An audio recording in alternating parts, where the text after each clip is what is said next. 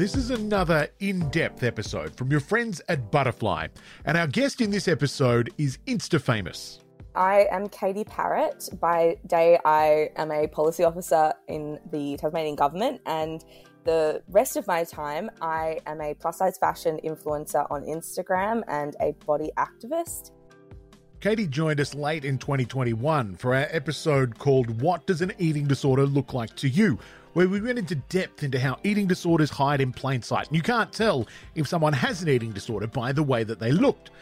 If you haven't had a listen, please go back and check it out. I use my space online to normalize different looking bodies, diverse bodies, to open up the door to talk about uh, fat phobia, to talk about mental health, um, and just to talk about whatever I want. So we sat down with Katie to talk about whatever it is that she wants, as well as her mission to change the way that people in larger bodies are seen, not just online, but everywhere. She uses her platform, primarily on Instagram, to influence greater body acceptance.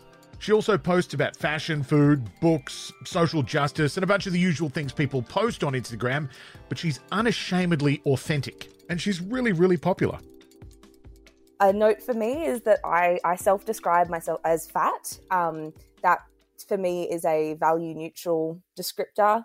And um, I know it's not for everybody, but that's how I refer to myself. And Sam, you're welcome to refer to me that way as well. Look, I can't tell you how helpful it is to so many people that you're so enthusiastically fat positive because that thin white ideal really does cause so much distress and like body dissatisfaction for the many, many people who just don't fit it. Like the pressure to be small and fit in is really intense. I'm lucky that I'm really supported by the people around me. My friends are really supportive and they really like take it on stri- in stride, changing their behaviors and acknowledging their behaviors and trying to learn and trying to be good advocates in their personal lives when I'm not there. It wasn't always like this for Katie. She wasn't always immune to the pressures and she struggled with her shape and size earlier on. And this manifested as an eating disorder. But at the time, she had no idea because she didn't fit what she thought was the stereotype. I didn't know I had an eating disorder until quite a few years into recovery for it.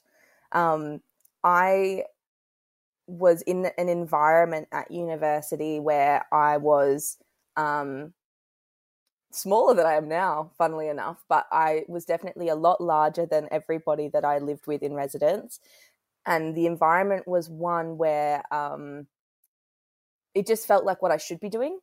And I had a lot of internalized fat phobia. And I, you know, went off on this, you know, I'm doing air quotes here, journey.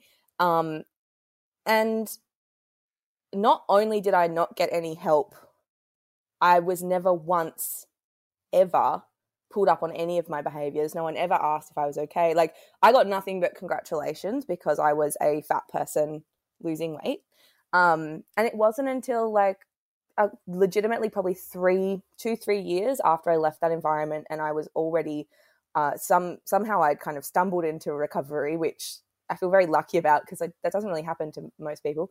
Um, it was only then that I realized, oh, like all of those things I was doing, if you just if you wrote them down without knowing what I looked like, anybody would say that was an eating disorder. But if you put at the top, then suddenly none of those things count and none of those things matter. Um, so to me, it was not only that I didn't feel like I could access help, it was that I didn't know I needed help.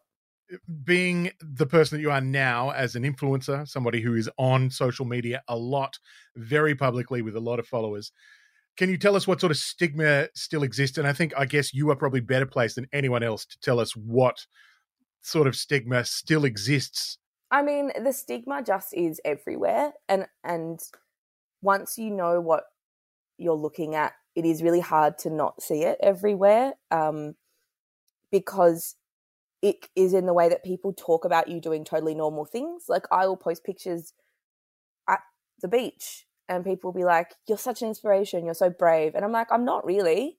It's just hot, and I want to go for a swim." Like it's not um there's nothing brave about it and people aren't consciously they don't realize that that's a kind of a shitty thing to say but it but it is i mean it is and then there's also all the overt stigma that you receive being publicly fat on the internet um, because I'm just told that I'm disgusting, like probably once a week by like random strangers. And I'm like, all right. And what proof yeah. have you got? None. So I don't really let that that bother me, but it is difficult knowing that if I post pictures of like food, like I love sharing the food that I eat because I think that's really powerful, um, and because I like food. I, you know, I, I even now after many years online, I still have that momentary feeling of like, do I need to justify why I'm eating what I'm eating? Do I need to explain it to people? Do I need to say that I like haven't eaten lunch or like whatever it is? And and I still have that that thought, and I still have that fear that someone is going to comment on it um, in a way that they just don't with people who are smaller. So yeah, it's very it's very pervasive, and those are all just things. Those are all just the things that people say and think, and that's not even getting into the like systems that are in place that stigmatize fat people. So it's as my as my partner said once he started realizing all the things I experienced, he was like, "It's everywhere," and I was like, "Yes, yes, it is." But I mean, you're very lucky now to have such an awesome support network around you. And honestly, how could they not? I mean, they can look at what you're doing online, and I, I don't understand how people couldn't support what you're doing. It's amazing. So, oh, um, thank you, thank you. That is well, that, it's it's really. I think it really is uh, a good thing to have to have so many people around, especially like your partner. He sounds like an absolute rock. He's he pretty great, great, yeah. yeah. So tell me about your emotional state back when you were in the midst of the eating disorder, or you know, just as it was starting to take hold. Oh, shocking! Absolutely dreadful. Yeah, my emotional state was really terrible at the time. Uh, sort of in the lead up to my eating disorder and during. I was living in residence in at the University of Melbourne, um, and it was just like not a good environment to be in. I mean, in some ways it was, right? Like it was fun and I met a lot of my really close friends there, but it was also a really challenging environment. It's a lot of people who live very close together, um, who hook up with each other, who vote for each other to go into committees. Like there's a lot of um, cachet in being popular, in being pretty, in, in being, you know, whatever. Um, and I was away from my family uh, for the first time, which, like, I was fine, but I wasn't really.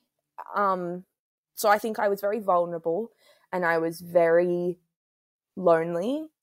And I was just so much bigger than all of the people that were there by like a long way.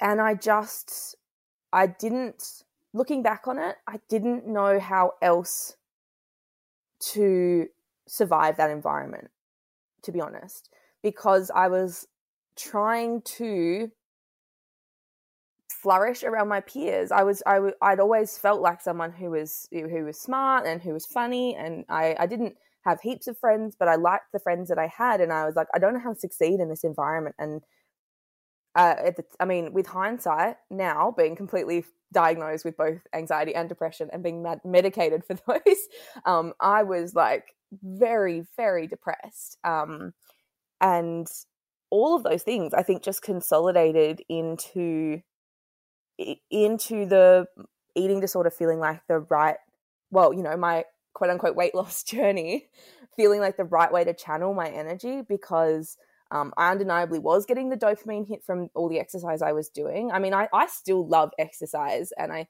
I think that as a tangent, it's actually really important to try and decouple exercise from eating disorders and from uh, weight loss because, like, it's brilliant. I, I anyway, I love exercise.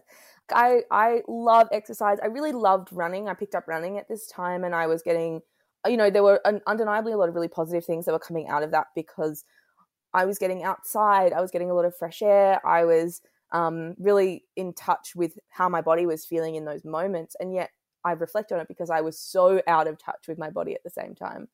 Um, and that's an interesting dissonance to be holding, um, especially with hindsight. Um, but the thing that I remember the most about that is that I felt really satisfied that I was finally fitting in with these people. And it just happened to correlate that I was better liked and more popular, I guess, across the next two years when I was in the depths of my eating disorder than I was in my first year where I wasn't. but I still had so much self loathing. I mean, I look at photos of myself from that time, especially like selfies. Like, I don't have that many, but, uh, you know, I take like p- pictures in the mirror and stuff, and my face just looks drawn and sad. And like, all I remember from that time is level of judgment I held for my body. It was just really shit, frankly. It was really sad. And I think about it now and I'm like, that's really sad because I was 20 and 21 and I and I should have been um I should have been in really loving that and not being held back by fear of how people were perceiving my body.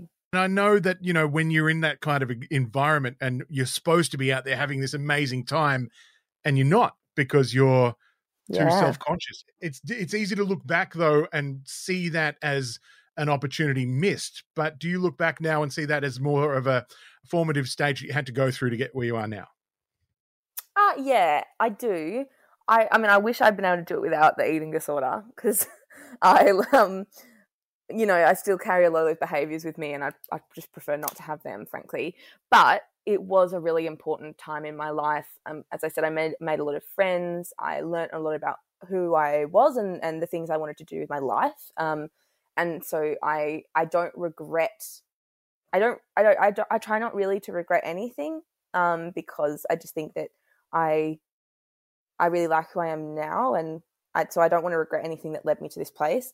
I, I think I just wish that somebody at the time had been able to see past my body to what I was doing to my body.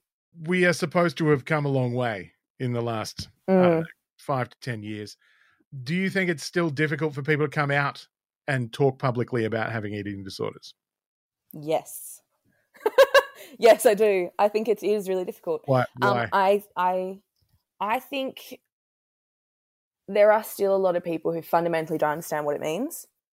Um, and so there's a real fear of being seen as attention seeking or um, or making like behavioral decisions as opposed to those things being like unconscious and just kind of because I, I mean I can't speak for everybody, but I felt like my eating disorder was happening to me, um, because the, the, the driver for the decisions felt so subconscious, um, that like I didn't I didn't feel like I was active. It's not like I was actively choosing it, and I think that's what a lot of people don't understand.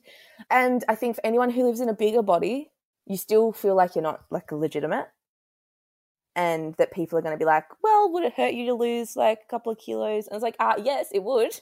Uh, it would if, if I'm going to do it this way.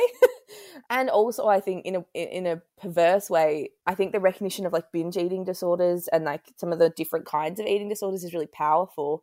But like also, I have had instances where I've talked about an eating disorder in my past, and people have started uh, assuming it was a binge eating disorder, and I was like, no, no, I was like fully starving myself and they were embarrassed and I wasn't because I don't care about embarrassing people. You know, so I think there's just there's still a lot of barriers in place to people getting the support they need and to recognizing and coming out and talking about it. And I hope that that changes the more that we are open and, and things like this podcast and the work that Butterfly are doing. Like, I, I hope that that changes. Now it's time for me to ask you for your advice. Um, could you um, could you tell us what advice you might have for other people who feel a bit of shame and isolation around their experience as somebody who's obviously crashed straight through that? I think that there are things you can do online and there are things you can do in real life. In real life, you need to try and put in place boundaries to, for the people who aren't helping you and seek out people who can. If they're not helpful for you, feel com- confident in putting in place a boundary to maybe go see someone new um, or if your mum or dad or whoever is not creating is not like helping to legitimize you putting in place that boundary which is like i, I can't talk about to you about this um, because you're not helping me and then seeking out people who, who can trying to talk to friends or trying to seek out support networks um, that, that can help you. I think online the most powerful thing that you can do is remember that you are in control of your own social media and the media that you consume online. Because i think we talk a lot about you know algorithms and and all of the like terrible stuff we see online. And i try to remind people that actually you are in control of what you see online if the people that you are following on Instagram make you feel like shit about yourself, they make you delegitimize the way that you're feeling and the way that you're engaging with your body, stop following them. stop following them and and seek out people who who represent you, who legitimize you, who who are sharing the kinds of messages you need to be um, to be hearing because you are in control. That is something you are in control of. And I find that once you teach the algorithm that you don't want to see the shit and you just want to see people who are going to be supportive and creating supportive online spaces, you can't really ever go back. Like uh, people who talk about social media being negative, I'm like, well, I don't I don't really relate to that because my social media is a really powerful community of people that I feel supported by. Um, and I, I want that for other people as well. That's awesome. How is right, that? How's that qu- for advice? Yeah, that was, that was pretty good. I like it. I loved it. Nice. Um, so we're talking about eating disorder first aid. What advice would you give to other people who suspect someone they know might be experiencing the, an eating disorder and not realize it? It's difficult because it's like any mental health issue, you have to tread gently. I would, I think just like asking people if they're okay a bit more often and with a bit more genuine intent behind it. Um, and being open to listen to to what they say because people often just need the right opening to talk about what's going on. Often as a, as a friend or a loved one um, you can you can create that space. And to i guess ask the question of people um, you know are, are you okay? or calling them out when they talk about things but in like a kind loving way and referring them i guess doing a little bit maybe a bit of research of your own so that you feel equipped with tools like going on the butterfly website and just like asking the question of people are you are you going okay? Because i'm a little bit worried about you. Very few people are going to take that the wrong way. Like most people are going to take that the way it's intended. And i wish i'd had someone ask me if i was okay because i wasn't. It's a pretty powerful question isn't it? Yeah it is. Katie parrott thank you so very much for your time and your candor and your honesty. Really appreciate it. My um, pleasure. Thank you for having me for anyone who might want to put a face to the name, how, how do we find you? You're on social media? Uh, I am on social media. Uh, you can look for at Katie underscore parrott, P A R R O T T. Uh, that's the, that's the best place to find me. I'm on like TikTok and Facebook and stuff, but Instagram's where it's at. If you didn't catch Katie's social media details, don't worry, they're all in the show notes. I encourage you to go and have a look at what she does. It's really amazing. And remember, help is available for anyone struggling with an eating disorder through the Butterfly Helpline on 1800 ED HOPE. That's 1800 334673. If you think you're at risk or you'd just like to know a little bit more, we strongly encourage you to go and have a look at those. Start at butterfly.org.au or go to the direct links which are in the show notes.